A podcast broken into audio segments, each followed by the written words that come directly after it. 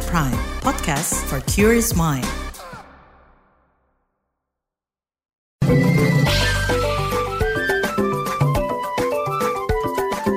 WhatsApp Indonesia.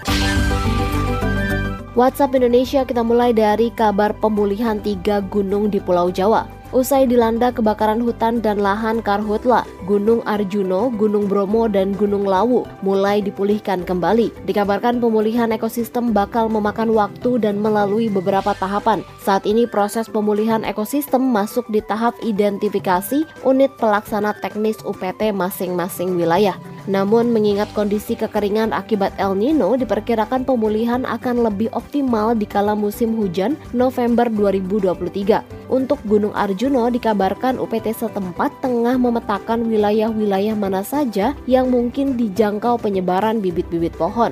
Sementara untuk Gunung Lawu masih diidentifikasikan besaran wilayah terdampak karhutla. Lalu Gunung Bromo sudah dilakukan penanaman kembali mampir ke Jakarta. Menteri Pemberdayaan Perempuan dan Perlindungan Anak (PPPA) Bintang Puspayoga mendorong terwujudnya ekosistem transportasi publik yang aman dari kekerasan seksual. Bintang menilai masyarakat khususnya perempuan perlu dilindungi dari potensi-potensi kekerasan secara psikis, verbal maupun fisik di transportasi umum. Bagi pengelola jasa transportasi luring maupun daring, diminta melaporkan kejadian kekerasan seksual di ruang publik ke hotline pengaduan kekerasan sahabat perempuan dan anak SAPA 129 atau melalui WhatsApp 08111129129. Terakhir kita ke kabar Pilpres 2024. Bakal calon wakil presiden Koalisi Indonesia Maju KIM Gibran Rakabuming Raka mengakui sulit meraup suara di wilayah Jawa Tengah. Kata Gibran, Jawa Tengah tidak mudah dan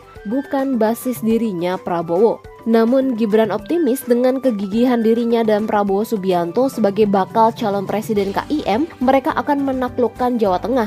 Gibran berencana safari di wilayah-wilayah Jawa Tengah untuk menggenjot pengaruhnya. Dia mengatakan relawan Prabowo Gibran bakal bekerja sama mendapatkan suara di Jawa Tengah. Demikian WhatsApp Indonesia hari ini.